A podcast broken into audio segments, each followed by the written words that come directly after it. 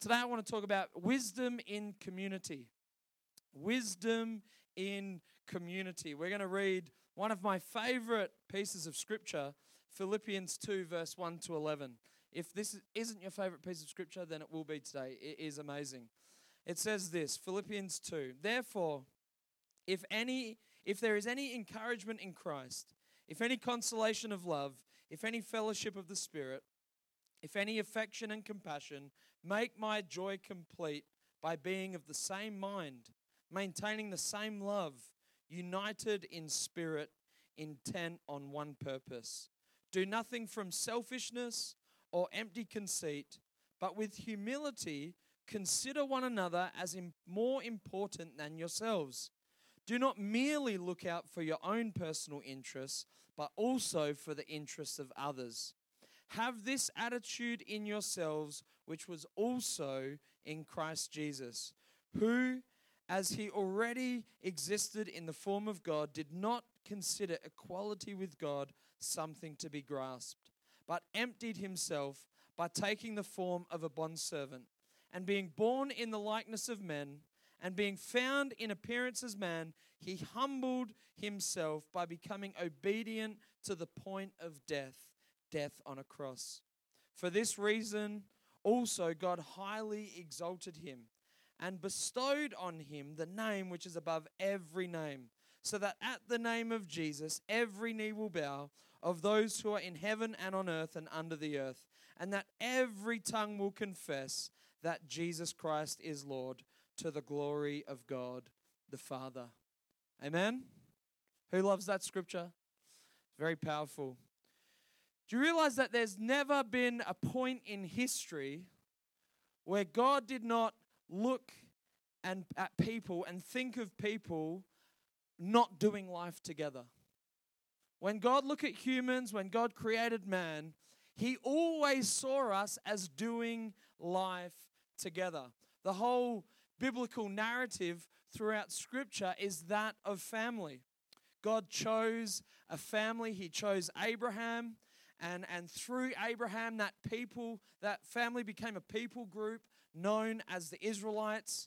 And then when Jesus walked the earth through his death and resurrection, all of us have been given the chance, you and I, to be adopted into that same family. And that family became the church, and now over the last two thousand years has spread across the world from predominantly being in the Middle East and all happening in the Middle East, not predominantly, everything happening in a small radius has now spread, that family has spread across the globe. And now I think they consider thirty-three percent of all of the earth, thirty-three percent consider themselves part of that same family. What am I trying to say here? The Christian, being a Christian, being a believer in church has to happen in the context of community. Let me say that again. Being a Christian happens in the context, in the reality of community. Uh, Ronald Rolheiser said this, Christian spirituality is just as much about dealing with each other as it is about dealing with God. So many people want to just say, oh, me and God have got this thing going on. Do you go to church? Oh, well, no, I am the church. And, and, and, and I, me and God, we've got this thing going on. No, being a Christian is about accepting Jesus, but then how we deal with one another. You can't say you love God and you don't love church. You can't, you can't say that. That doesn't match up. Those two things don't match up. It's saying like, you love me, but you don't love my wife. No one would ever say that. They might say the opposite. They might say they love Lisa and are not a big fan of me. But you can't claim to be friends and, and, and be friends with me and not love my wife at the same time. We're a package deal, right?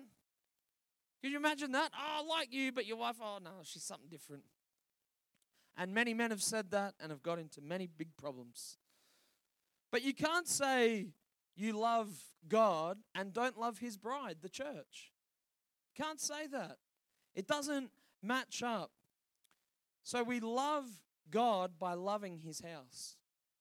We love God by how we love each other. The Bible says if you don't, I think it's in John, it says you can't say you love me and not love one another.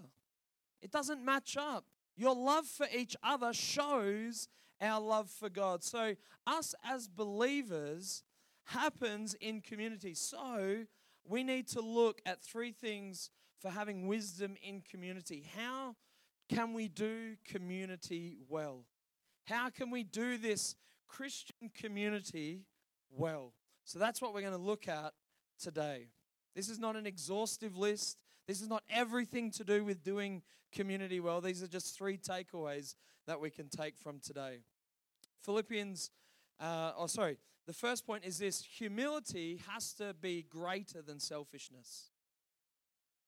When it comes to uh, doing community well, humility is greater. All my maths teachers, right? Humility is greater and selfishness must be smaller, right? That's a math symbol. I like maths. But humility has to be greater than selfishness. Philippians two, the scripture we read in verse three and four says, "Do nothing from selfishness or empty conceit, but with humility consider one another as more important than yourselves." Great tips here on how to do community well.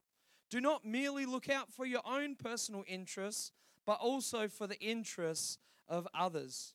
Proverbs twenty-two verse four says, "Humility is the fear of the Lord," or a reverence for the Lord. "Its wages are riches and honor and life." Hands up if you want riches, honor, and life. It starts with humility. It starts with being humble or working to be humble. A humble person knows they are not the center of the universe. Right? To do community well, it's crucial to look around you and where other people are at and think about, how can I help them? That's humility, right? To do community well. To see others as more important than what you're feeling on that particular day. That's humility. How can I impact them and put courage in them? I would encourage you today when you come to church, many of us, and just look straight ahead when I say this, many of us would come and all we're thinking about is ourselves. Do I like this song? Did they smile at me at the coffee desk? Am I having a good day? I don't really feel like being friendly this morning. I'm just not in the mood for people today. Well, why are you at church? It's all about people. The church is people, right? So many of us just will come and think about ourselves. But the Bible says, do not merely look out for yourself. This doesn't mean that you can't. I think many Christians, extremists, would go, oh, I can't look out for myself. I can't. I have to deny self. It says, don't merely look out for yourselves. So you're allowed to look out for your own interests. That is okay in Scripture, but not to the point where you do that and not look out for others as well. That's where it becomes an issue. D- do we understand that? Many will say, oh, I can't look out for myself. Oh, I, I have to uh, uh, uh, uh, victimize myself and make myself worse because I have to look out for others. No, it says don't merely look out for yourself. Don't come to church with an introspective look. Oh, how can I do well today? How can I get ahead? No, don't merely look out for yourself, but look for the needs of others. Don't, don't let yourself be the focus. And I thought about this. When we practice this, when we start to come to church and humble ourselves and look out for the interests of other people, who can I encourage? Who can I speak to? How can I use my words to build someone else up? I love encourage. It means to put courage in someone. To, to, to, to build someone up, to drain and empty yourself, to lift someone else up is one of the most noble things we can do. But when we practice this, the good thing is we trust that God is placing people around us to do the same to us. So you can be assured that as you're giving out, someone else is going to be pouring into you. Like in a good marriage, if I'm focused on building my wife up, And, and lifting her up, and husbands, we do that to our wives, we can be rest assured that they will want to do the same for us. You're giving, but you're also trusting that God is going to be providing someone to put in to you as well. So just as much as I look out for you, I can be sure that someone is looking out for me with the same intensity. That's where the trust in God comes in. I don't feel like it, and if I just give, then, then I'm going to be less. But we know that someone else is going to be doing the same for us, that God's prompting someone to pray for you, to encourage you, to help you in your time of need. So you don't actually have to worry about yourself because you're trusting that God's got someone to do that for you. Is this making sense?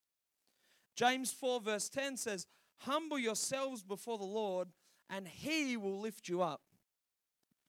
Doesn't say humble, humble yourself and I'll lift myself up. No, humble yourself before the Lord and he will lift you up. As believers, we're to imitate Jesus in radical humility. All right, let's get this right. The church is the only place where an all-powerful God with all authority didn't use it and abuse it to get ahead for his own benefit, but laid down his life. He chose to humble himself and suffer for our sake so we could get ahead. Now, we are not exampled this in any other area, are we? Now, I'm not calling out government officials, but if we look at governments all across the world, what are they up to? Their own interests. Many of them are doing their own, and, and usually the ones who aren't don't get ahead because they're trying to do things for the better of the country and people can't recognize it straight away. We look at pastors in churches, and what are they doing with all of their authority and power? Trying to get ahead themselves. I'm not calling anyone out here, but we're all aware of it, correct? Should I just move on? We all get the point, right? I don't want to get in trouble here. But it's very, very dangerous position to not have humility because quickly we make it all about us.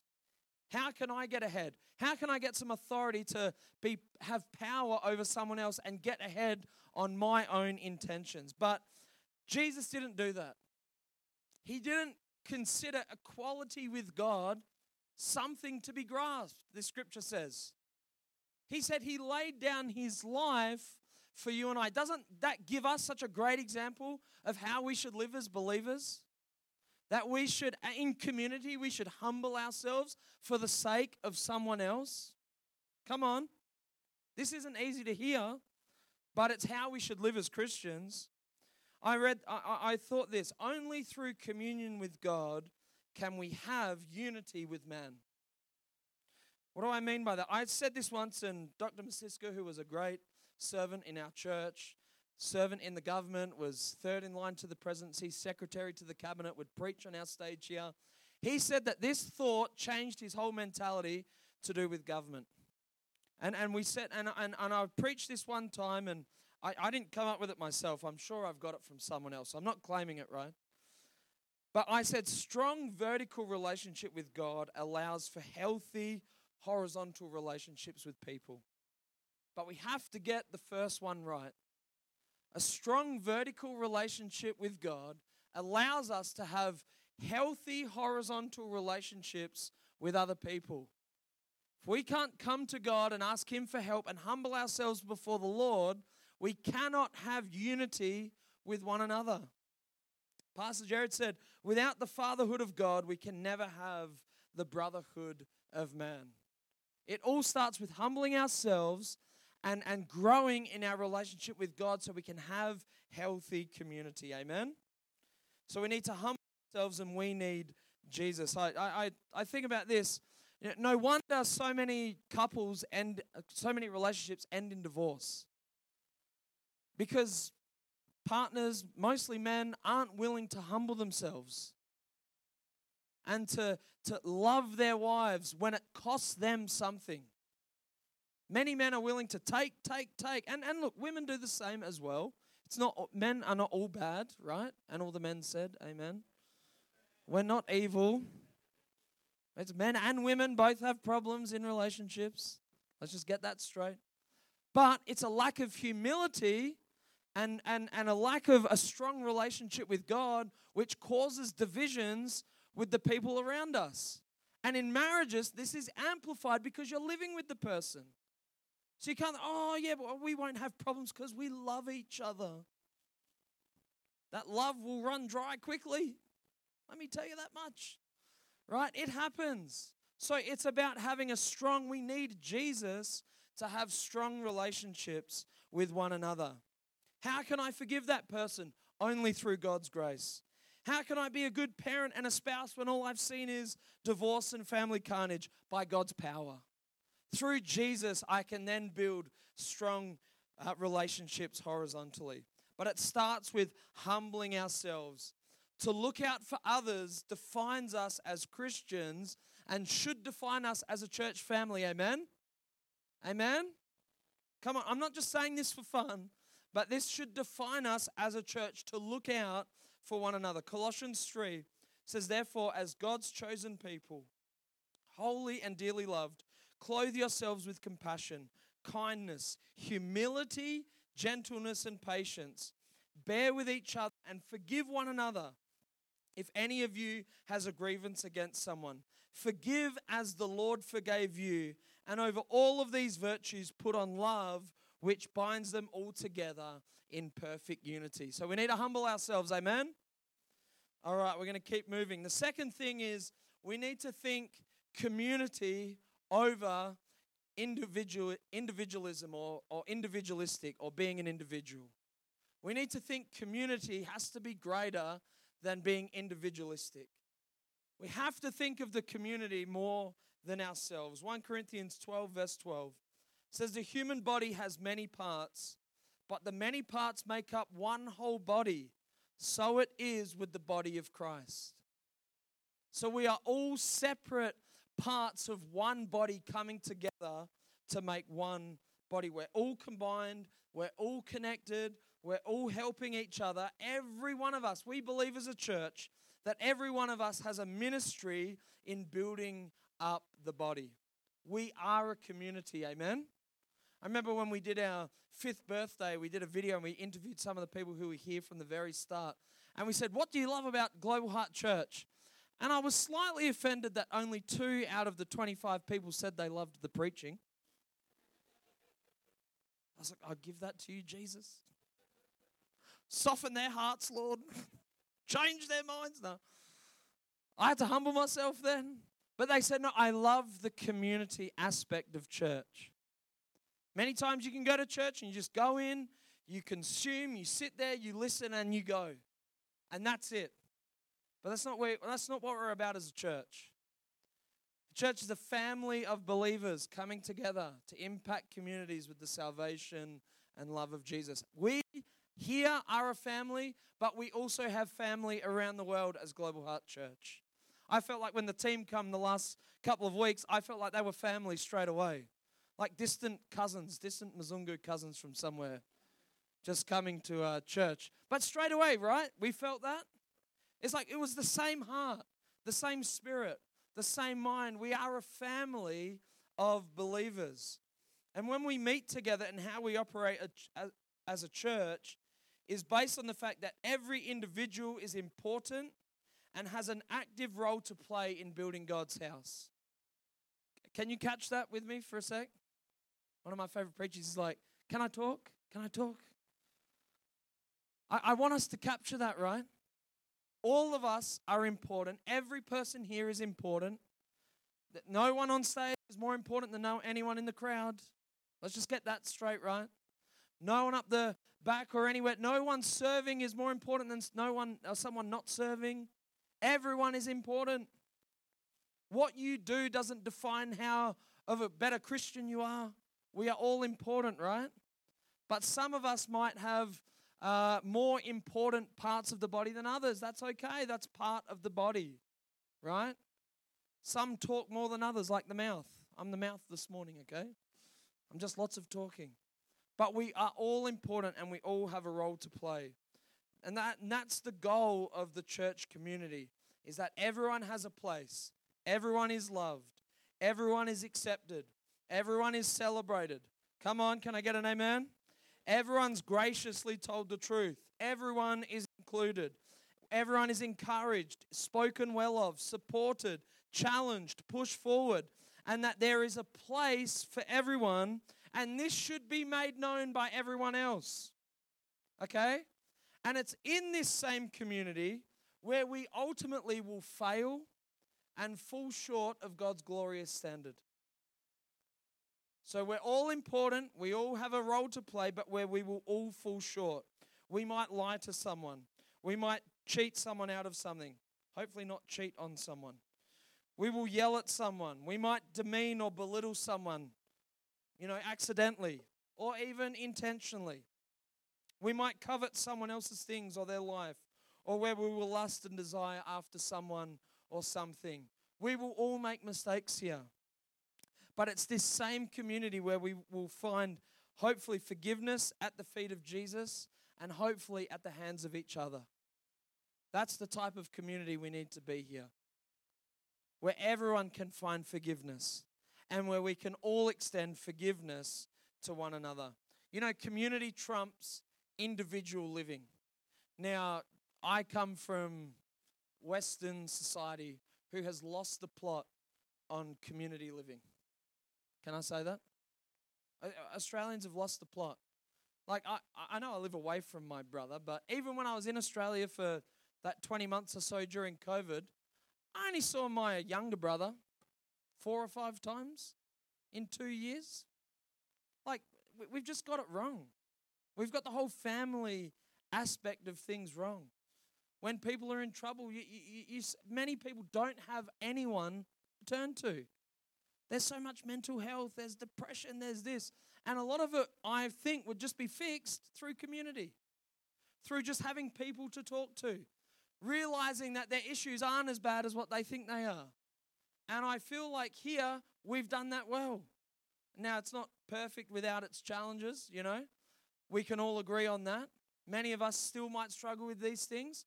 But I find in African culture, it's amazing how people come around one another. And I love it how it's not cousins. No, it's brother and sister. I, I, I used to get confused. What, what do you mean? That's like your eighteenth brother. You've told me you've got eighteen brothers right now. What's going on? Oh, it's my mum's sister's son. Oh, oh okay, oh, that makes sense. So I'm going, oh, cousin. No, but I love that, brother and sister. It's great because it's family. It's community. And that trumps individual mentality. You know what an individualistic mentality leads to? It leads to a me, me, me approach to life and to relationships and to how we view church. What do I mean by that? You start coming to church in an individualistic mentality with, what can I get out of this? What is this going to do for me? Not what can I give and what can I bring? You know, hey, I'm giving more than I'm getting. This is not right. How can I get more than what I give, right? That's what individualistic living looks like. We cannot bring that into the church. Can everyone say amen? Community and humility is not about me, but it's about God and others. Caring about what God cares about. Making things in my life important, what God thinks is important. So we need to come back to community and choose to have unity. And my last point is this. What the enemy's going to work to do is he's going to work to get us isolated and in disunity. So the enemy's plan, God's plan is for community and family. And, and we know that God's plan is community because even in the Godhead, in the Trinity, there is relationship. Father, Son, Holy Spirit.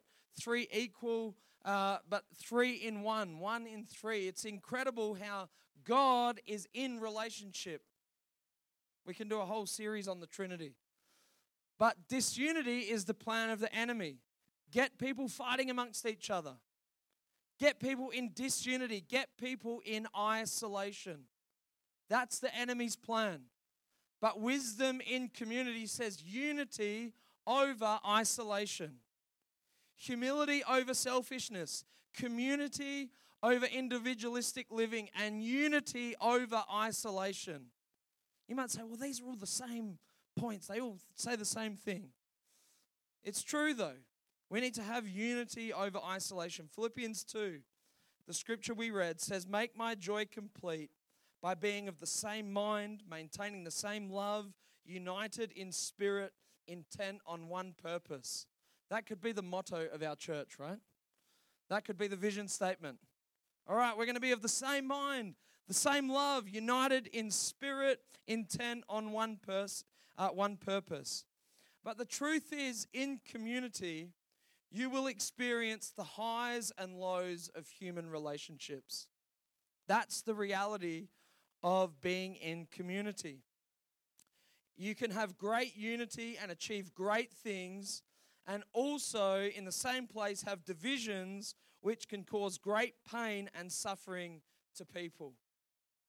And what happens is when you've been hurt by community, you have two options. One is to isolate yourself and think you're protecting yourself. The other is to come back into community. And the only way to get through the pain and hurt of broken relationships is how? Through healthy relationships. Okay, I thought about this, right? It, riding a bike is amazing. I like riding my bike. I'm just teaching the girls how to ride their bike. And uh, one of them goes a little bit faster than the other, which means she's a little bit more prone to accidents and mistakes. One of our children has got cuts on her toes, scrapes on her legs, cuts on her arms and everything. And the other one is very dainty and doesn't like to hurt herself. The other one is just full steam ahead. And this is great. Like, I enjoy both aspects of it. But one has much more accidents when riding her scooter and her bike. Like the other day, I, I think I shared this. I saw her riding down our driveway, and she she was just learning how to use the brakes. So she slams the brakes on. And what happens when you're going fast and you slam brakes? She goes right over the top and face first into the concrete. Thank the Lord and Pastor Lee said that she was wearing her helmet. Make sure they're wearing their helmets. Yes, love, I'll do it. Quick. She had her helmet on. She was all good. Everything was fine. But she had a choice then, right? Oh, I've been hurt by this thing. To protect myself, I'm never going to ride a bike again. And don't we do that as believers? Oh, that person hurt me. I'm never opening up to anyone ever again. I'm never... Uh, I'm never growing, I'm never uh, opening up myself to someone because they just hurt me. That church burnt me. I'm never going to that church again. Right? And I'm not diminishing our pain or your pain of, of being hurt. I'm not saying that it's not real. But to think that to get through that is by isolating yourself, to protect yourself, will just only keep you in hurt and bitterness. The only way that Lily can, oh gosh, I said her name. Delete it from the tape. Protect my children. So the only way that she can replicate the feeling of riding a bike again and getting the joy that can only come from riding the bike is by how? Getting back on the bike and riding the bike again. Why do we think it's different for us in relationships? If you've been hurt, the only way to get the joy that comes from being in community is to get back in community. Even though it might have hurt you, even though it might have pained you, the only way to experience that joy and that love and that unity is by getting back into community. Experiencing hurt and isolating to protect will only keep you hurt and neglected. You need to re-engage with God and others. You know what maturity says? When, and, and again, I'm not diminishing that you're, I've been hurt by relationships. The, I found that the most reasons people leave church is not because other non-Christians make fun of you for going to church. That's I don't care about them. I care about the person who says they're a Christian who really hurts me. And I had that. Someone betrayed me and backstabbed me, and I was like, how dare you do that? And blabbed to the pastors about me without bringing it to me first. And I was so hurt by it. I thought, how dare this person do that to me? And I had a choice. I can either give that hurt and that pain and the offense to Jesus and forgive them, or stay bitter and hopefully they get something bad that happens to them. Don't, I know you've all thought it before. But we think that, right? It's like drinking a cup of poison and hoping it's going to hurt the other person. That's what bitterness does. That's what holding on to hurt and neglect does. But saying, God, I give that to you, and maturity says, I'm going to believe that I will be for others what I wish someone was for me. I'm going to be for someone else what I wish and prayed that that person was for me. And even though they weren't, I'm not going to sit in my hurt and neglect, but I'm going to say, God, help me to be a mature believer that I'm going to love this person and help them and put courage in them, which I wish that person had done for me. That's what maturity says, amen? So that the, the body of Christ, the, the community that we find in church, the people, these things are the most important things in life. We were laughing with Pastor Justin because it's his birthday today. We got him a small gift and it's his favorite, can I tell them just, it's his favorite pack of biscuits, right? Could have got him a, I don't know, AirPods or something else, materialistic things. And yes, this is a material thing, but it, we were laughing because the older you get, the less you care about that stuff. And you care about the stuff that's important. And for him, it's Tim Tams. That's his important thing. He was like, oh, I'm so happy. I could have got him like a brand new pair of jeans. Oh, yeah, thanks. Get him Tim Tams. He loved it. He was so good. Loved it. But the older you get, you realize that the people are better than things. Relationship is better than an Xbox or a PlayStation. That people is better than stuff. Someone up at the back didn't disagree with that. Come down the front. We will pray for you. We'll have an altar call at the end. People over stuff. Come on. In Jesus' name. Be healed. Right now, release the PlayStation in Jesus' name. They've got R S I from the controller. Oh, gosh. I'm cramping. Charles Spurgeon said this, hold everything earthly with a loose hand, but grasp eternal things with a death-like grip. The body of Christ, community, people, these things are eternal. The worship team can come up and help me as we close. Choose to stick with the imperfect group of people that God has placed you in here at Global Heart Church. I'm not saying we're perfect. I'm not saying you won't get hurt. I'm not saying that everything is going to be perfect and fine. You will experience hurt. You will experience pain. That is the fact of life. But the only way we can get through the joys of life is sa- through this same community and having unity with one another. Even when it's messy, don't leave. Even when you get hurt, don't leave. Don't go out by yourself. The Bible says, First Peter five verse eight, stay alert, watch out for your great enemy, the devil. He prowls around like a roaring lion looking for someone to deba- to devour. You know who the enemy's after? The people on the fringe. The people not in the middle. The people not in the center. Easy to pick them off, to get them out. If you're new with us, get in the center of everything. It's the only way you'll survive. It really is. And I'm telling you from experience. I could have got on the fringe of church and I would not be, I, I don't think I'd be a Christian. And I've seen my friends go to the fringe and have an attitude, oh, I've heard this preaching before.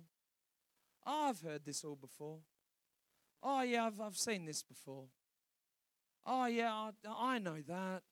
I know this. No humility. Individual me, me, me over community. What happens is they go on the fringe and the enemy picks them off one by one. If you want to walk in the destiny that God's got for you, get in the center. Get in the middle. Don't isolate yourself. He'll just pick you off. Now, we could argue that the people who need to hear this message are probably not here right now. Right? The people that need to hear this message probably got offended last week. Didn't come. Pastor Jared didn't smile at me. They only, I can only speak to him for two minutes. Right?